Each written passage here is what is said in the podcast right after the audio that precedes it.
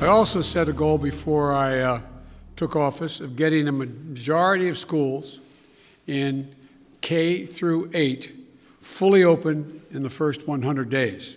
Nearly half of the K through 8 schools are open now full time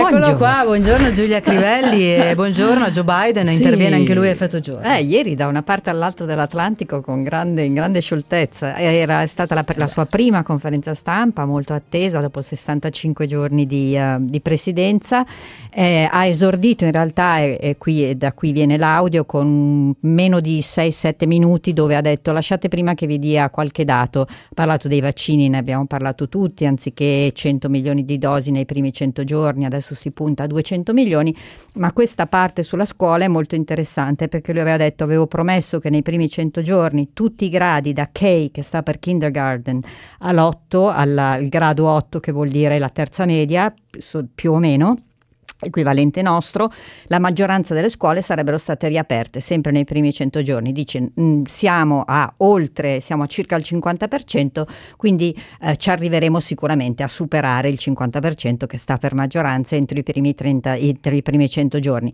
Poi naturalmente ha risposto a tutte le domande, i quotidiani americani si concentrano soprattutto sulle, doma- sulle risposte che ha dato sulla questione dei, uh, dei confini con il Messico, dove uh, si affollano migranti non soltanto dal Messico ma tutto il Centro America. Ha, due giorni fa ha dato l'incarico alla vicepresidente Kamala Harris di eh, occuparsi di questo grande tema e poi naturalmente anche il piano eh, degli aiuti economici. Biden. Ha respinto le accuse tra l'altro appunto di essere stato lui con le sue parole a invogliare diciamo questa nuova ondata migratoria. Sì, sai, è molto facile per eh, naturalmente per chi lo criticava, per um, grande parte dei repubblicani dire che appunto aver sbloccato il tema dei dreamer Sanders aver dato l'impressione che l'America sarebbe tornata a essere un paese accogliente, un melting pot, è molto facile dire ecco adesso si affollano al confine.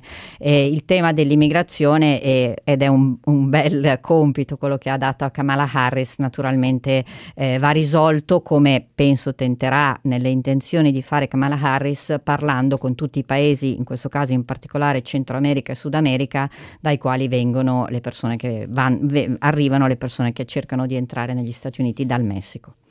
Eh, Giulia, tu ci proponi un sacco di bellissimi argomenti. Io sono un po' indecisa, eh, sono un po' indecisa di quale gettone darti, eh, perché eh, c'è tutta la questione vaccini, tra cui l'India, che cioè le porte si chiudono un po' dappertutto, non è solo l'Europa che sì, comincia a domandarsi. È un po' un domino questo, caso no? di... del mm. nazionalismo vaccinale, perché poi in India, l'avevamo detto anche tante volte, eh, ci sono, a, a differenza eh, di altri paesi, ci sono effettivamente delle aziende che già prima del Covid producevano per grandi multinazionali del farmaco e questo l'hanno fatto il famoso Indian Serum Institute fino praticamente a ieri. Financial Times titola oggi che l'India eh, blocca eh, questo questa, questa eh, export di vaccini, eh, sostanzialmente poi AstraZeneca, eh, verso, verso insomma fuori dai suoi confini. Poi naturalmente c'è la notizia del canale di Suez con uh, questa, sì. questa incredibile vicenda vicenda della nave di circa 400 metri, sappiamo grande per immaginarcela, o come il, l'Empire State Building sdraiato per terra o come quattro campi di calcio.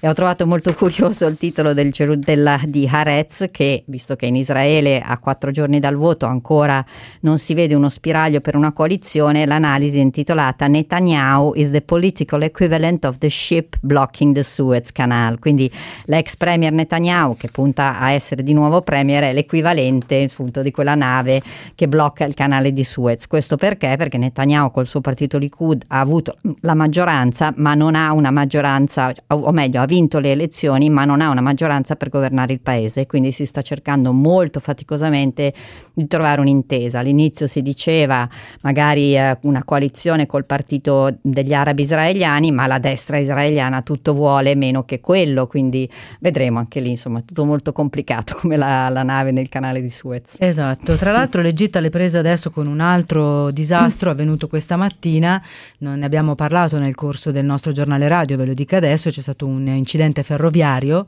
eh, con eh, decine di morti eh, nel governatorato di Soang, nel sud dell'Egitto, quindi una serie di veramente disgrazie che si stanno abbattendo. Sai, Laura, poi tu lo sai bene perché anche tu hai sempre uno sguardo molto aperto al mondo, eh, la pandemia ha un po' coperto tutto, no? Anestesi- Le cose succedono, certo. esatto. Le cose succedono lo stesso. Per dire, oggi i giornali olandesi, non ve l'ho neanche segnato, ma eh, sono, eh, aprono tutti sul fatto che ieri c'è stato un allarme bomba, evacuazione del Parlamento dell'AIA, eh, tutte le, fo- le foto della, della, piazza di fronte a questo edificio bellissimo che ospita il Parlamento olandese evacuato, quindi insomma, tra l'altro questo mi dà anche, scusami, lo spunto perché devo a, un, a uno dei nostri attentissimi ascoltatori delle scuse perché settimana scorsa quando abbiamo dato i risultati delle elezioni olandesi, non so come, se ne è accorto lui, io non me lo ricordo nemmeno, ho detto che l'Olanda è un paese scandinavo, apriti cielo e quindi ecco adesso mi scuso, naturalmente l'Olanda adesso ti metti in ginocchio sui ceci.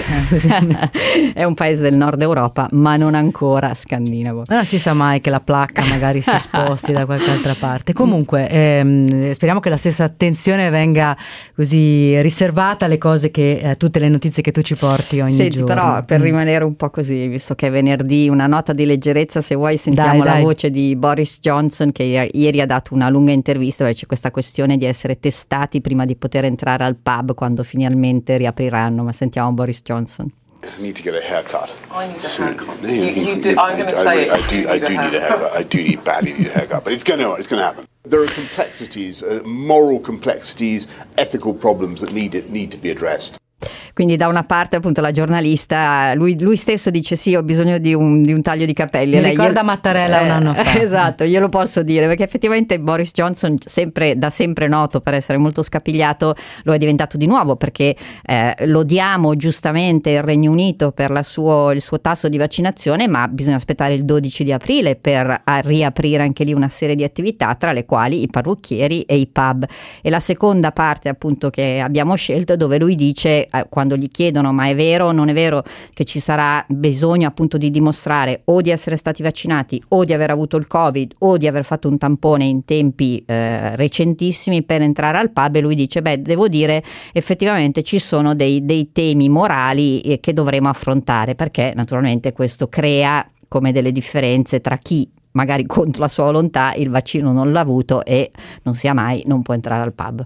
Eh sì, eh, però sono disparità che si presenteranno prima o poi al pettine un po' in tutti i paesi, eh, via via che si allargherà la platea di coloro che sono vaccinati, si restringerà l'altra e a quel punto forse assisteremo anche a qualche piccola rivolta di chi eh, baldo giovane deve fare la coda e non può fare molte cose nel frattempo. Infatti è anche una delle domande che si pone mm. lo Spiegel, eh, la, il settimanale tedesco in edicola oggi, il titolo è Schimpf und Schande, tra l'altro le prime tre lettere di Schimpf che vuol dire disonore eh, sono coperte da una, dalla sagoma del virus e le ultime quattro vogliono anche dire vaccino, quindi è, è anche un gioco di parole ma significa disonore e vergogna, vergogna della Germania che si è scoperta inefficiente, si è scoperta fragile e all'interno Spiegel cerca anche di rispondere alla domanda ma riusciremo ad andare in vacanza e se sì lo potranno fare solo appunto quelli che avranno questo passaporto o uh, avranno il via libera da parte delle compagnie aeree o degli enti turistici dei paesi insomma è sicuramente un tema adesso siamo alla fine di marzo fa già abbastanza caldo e questo tema della possibilità di andare in vacanza e chi l'avrà e chi non l'avrà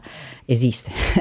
esatto, esatto. Senti, visto che siamo in Germania e io uh, scopro grazie a te che tutto sto caso montato su Dante, lì a volte veramente sapere le lingue fa la differenza. Ieri sembrava che ci fosse uno scontro con eh, questo Frankfurter Rundschau, che è un quotidiano locale di Francoforte, non è mm. per dire insomma la Frankfurter Allgemeine Zeitung che è un po' il giornale nazionale tedesco. Eh, sì, che... io tra l'altro guarda, me lo sono ristampato oggi in copertina copertina c'era eh, anche la Merkel, la questione delle sue scuse, poi c'era un approfondimento sull'ex, eh, sul presto ex allenatore della Germania Löw, della, Germania, della squadra di calcio, e poi c'era una bellissima foto di, di, um, di Dante, naturalmente ieri era il Dante D, e uh, mi è sembrato talmente ridondante citare il fatto che anche i tedeschi si occupavano di Dante, mm. visto che qui ne mm. stavamo parlando. Mezzo eh. mondo si occupa di Dante. Poi vedo uscire una, un, delle notizie mm, su alcuni siti di alcuni giornali anche importanti e poi in agenzia dove Dante viene definito un impostore. Allora sono andata a leggermelo, ma non è assolutamente così, semplicemente così come si mettono in prospettiva alcune figure, guardate Leonardo che adesso viene criticato lo sceneggiato perché eh, gli viene attribuita anche una storia con una donna che è un po' inverosimile, eh, una, in realtà questa è una disamina sì dell'uomo, del poeta, eh, in quell'epoca storica così lontana da noi non c'è niente che si avvicini alla parola impostore o anzi in Germania ci sono studiosi di Dante che forse ne sanno più di, della maggior parte degli italiani, quindi per favore, appunto, o, o ve lo, perché io non so, ci sono adesso questi traduttori di Google che provateci, cioè provate da una lingua che conoscete, possono aiutare, ma non fidatevi ciecamente di quello che traduce il traduttore di Google o, o altri. No, perché... non fidarsi ciecamente, avere un'idea, però lo può dare. Tra l'altro, appunto, ci si può fare un'idea di questo articolo con il traduttore di Google e vedere l'originale, esatto. invece dei lanci magari fatti ad hoc. Povero Dante, allora, poveri tedeschi. Giulia Crivelli, siamo alla fine. Dai, Senti, dai, ultimo frutta. giorno. Eh? Ultimo, giorno ultimo giorno in Monterosa. Monterosa. Sì, sì, sì, si può fare domani, eh, trasmette da Viale Sarca e quindi anch'io andrò a conoscere i nuovi studi. Grazie davvero Giulia Crivelli. Voglio ringraziare Jacopo De Franchi in assistenza, Pietro Lacorte oggi in regia, da Laura Bettini un buon proseguimento d'ascolto. Ci ritroviamo alle 14 con le principali notizie e i titoli.